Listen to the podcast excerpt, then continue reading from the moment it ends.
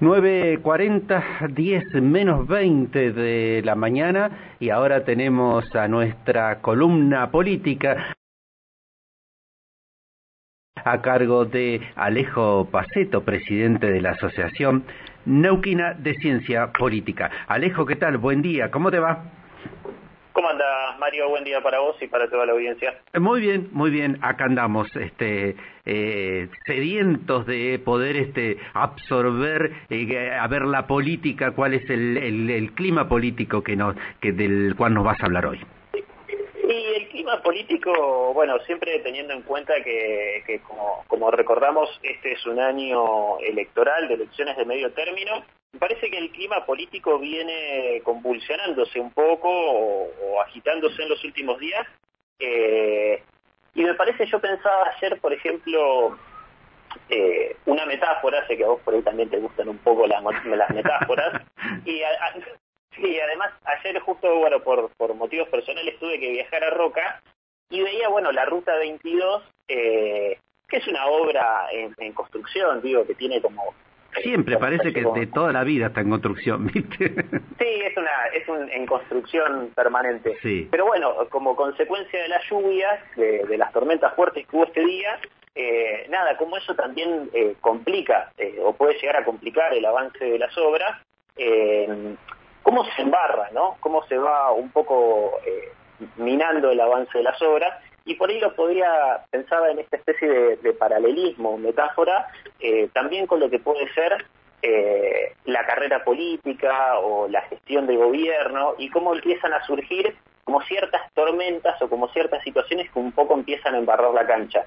Y en este sentido lo pensaba eh, quizás en el caso de Horacio Rodríguez Larreta, ¿no? Que él bueno, asumida su, su gestión como jefe de gobierno, bueno, relativamente reciente, ¿no? Eh, ya, pasó un periodo, pero seguiría siendo reciente, pero ya promediando su gestión de jefe de gobierno, eh, y, y, él se venía, digamos, construyendo, me parece, una, una imagen eh, también como consecuencia de la pandemia y que se tuvo que ver atado, digamos, a a, cierta posición política de, más diálogo, más de concertación con lo, con lo que es el oficialismo nacional o el gobernador de la provincia de Buenos Aires, y en esta construcción que él iba teniendo, eh, bueno, le han surgido como situaciones que creo que son externas pero internas a él, ¿no? Porque son internas dentro de su mismo partido, pero que no las puede controlar. Y, esto lo tomo como ejemplo para graficar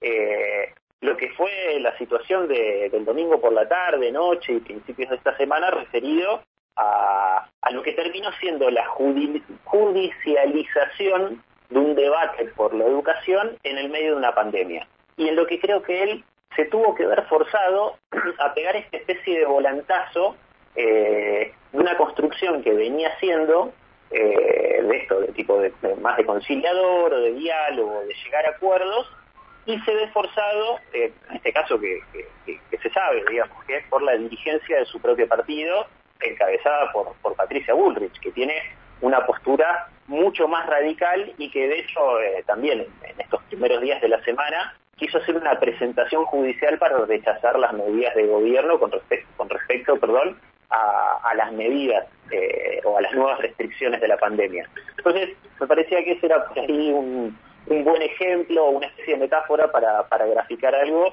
de alguien que venía tratando de construir un camino, una ruta, eh, obviamente en una carrera presidencial, porque Horacio Rodríguez Larreta es uno de los principales eh, referentes de, la oposición al gobierno nacional y uno de los presidenciables dentro del partido, eh, y bueno, tuvo que hacer un, viraje forzado, digamos, como te decía, es externo, pero al interior de, su propio partido.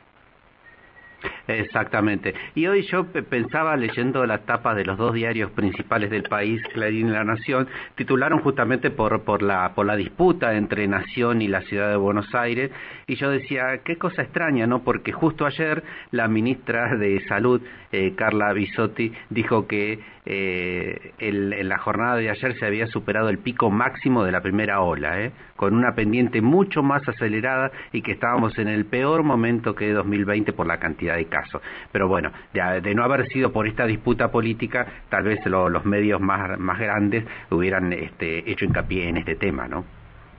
Sí, además que, ¿sabes que es increíble? Porque, eh, digamos, desgraciadamente, eh, las disputas políticas que, no, digamos, que son al interior del área metropolitana de Buenos Aires, eh, terminan ocupando un lugar predominante en, la agenda periodística, en las noticias y en el, debate público, vinculado estrictamente a una cuestión de, educación, como te digo, en este distrito del área de lo que sería el área metropolitana de Buenos Aires, pero en comparación, eh, ayer por ejemplo me llegaba un nuevo estudio nacional de la encuestadora Subán Córdoba, y en esto retomo por ejemplo también lo que decía ayer Diego Penisoto, que es lo que siguen mostrando eh, las encuestas y los estudios nacionales de opinión pública, que la principal no, no, esto que la principal preocupación de la gente eh, no es la educación, son encuestas que se hacen a nivel nacional, ¿no? Y que la principal preocupación, como decía ayer Diego, sigue siendo la economía, sigue siendo la economía, la inflación, la desocupación, el desempleo,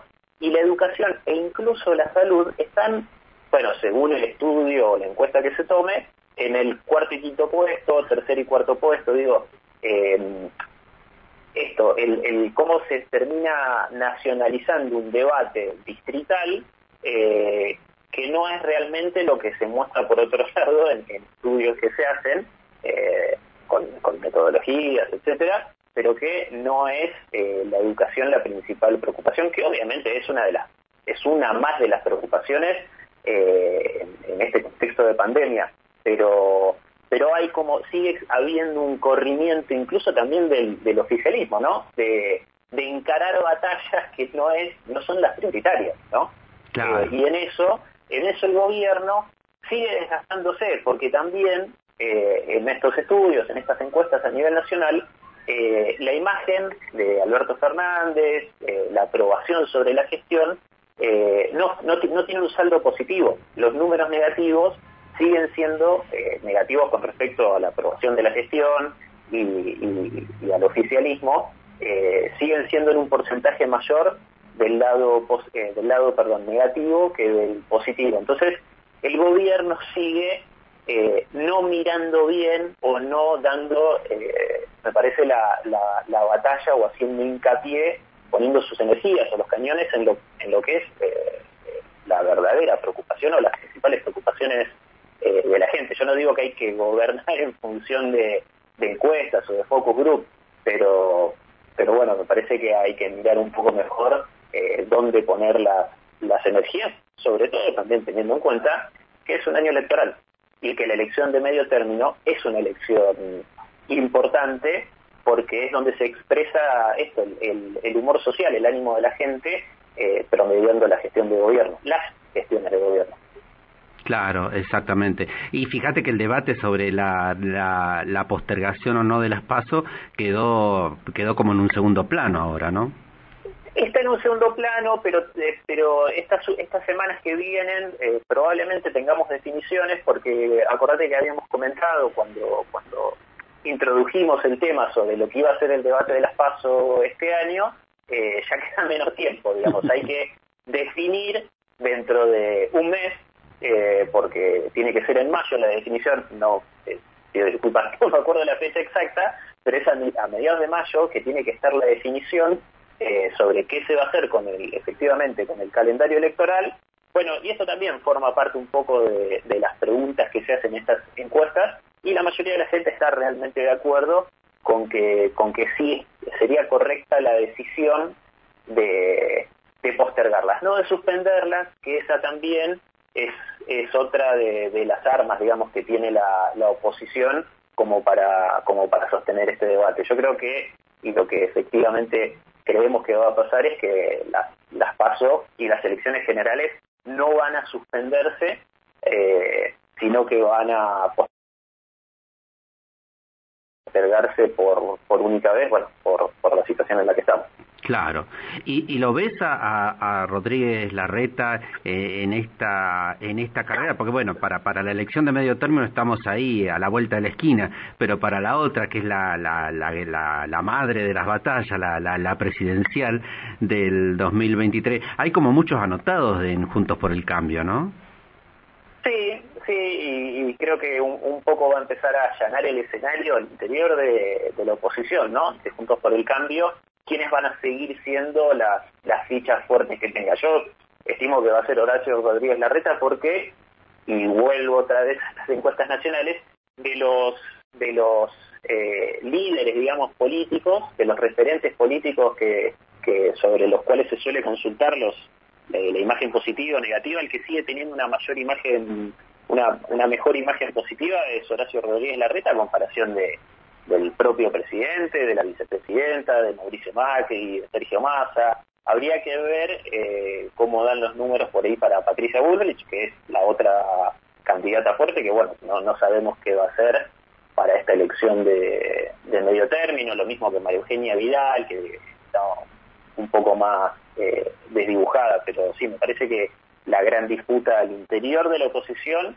eh, va a ser entre el ala, lo que se suele decir, el ala blanda que, que bueno, venía siendo Horacio Rodríguez Larreta eh, y el ala más dura que es la de Patricia Bullrich. Claro, exactamente. La ex gobernadora de la provincia de Buenos Aires, en la presentación de su libro, este, habló muy bien de Horacio Rodríguez Larreta y directamente no habló de Macri, o habló mal. claro, bueno, eso también es una, es una toma de posición, hay que ver ahí cómo, cómo se van acomodando, eh, nada, los, jugadores, digamos, los, principales referentes, porque sigue siendo una referente dentro del dentro del, del, espacio Juntos por el Cambio. Sí, sí, sí, sí, pero me parece que está más disputándole el lugar ahí a Axel Kisilov, ¿no? Pero bueno, son opiniones. Sí, puede ser, creo que lo, lo, lo que el, la conclusión, digamos, de su gestión, no sé si, creo, creo que no le da como para hacer una, una, una disputa nuevamente por el territorio de la provincia de Buenos Aires, quizás opte por una opción también legislativa, pero pero no es la que no es la que más está apareciendo como, como potencial candidata por el momento, lo cual yo eh, opino que ella quiere volver a candidatearse para un cargo ejecutivo en el 2023 y debería presentarse para esta elección de medio término. Está bueno, está bueno. Alejo, ¿algo más? Bueno, ese es un, no, ese es un, ese es un poco el, panorama de estos, y bastante, bastante pesadito. Está movidito, sí. Eh, Alejo, contanos este, cómo, cómo podemos contactarnos contigo. Eh, por Twitter es, la, mi cuenta es arroba el colorau, con un final. Perfecto, allí te pueden te pueden ubicar entonces para para hacerte preguntas, cuestionarte algo, este o este proponerte algún tema. Muchísimas gracias, ¿eh? A vos, Mario. Muy bien, así pasaba la columna de política a cargo de Alejo Paceto, licenciado en Ciencia Política y presidente de la Asociación Nauquina de Ciencia Política.